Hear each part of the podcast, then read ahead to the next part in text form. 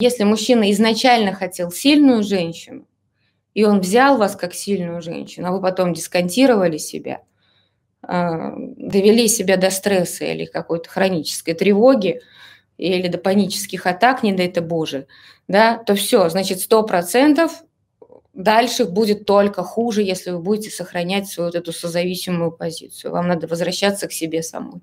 И очень часто женщины себя недооценивают, что они чего-то могут. Да, потому что как это так? Это надо выходить из зоны комфорта. Я тут буду лучше вовремя вставать, ухаживать за детьми. А вот у меня зато дети на всех кружках да, и я очень много занимаюсь с детьми, они у меня в компьютерах не играют, все читают, да блин, просто зашибись, как круто, молодец, отлично, а ты где при этом? Где?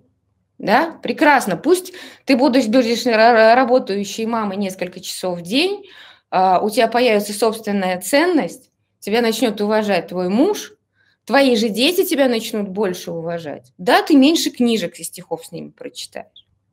Да, это действительно огромная потеря для образования. Да, вот, вот, вот ребенок сам будет не в состоянии это прочитать, если ты его привыкла, что вот ты над ним стоишь и его контролируешь.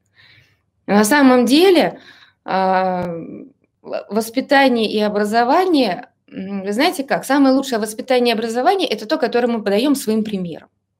Да, если ты читающая мама, дети будут читать. Если ты работающая мама или вы работающие родители, дети будут видеть, что вы работаете, и они поймут, что, блин, а без работы не бывает, да?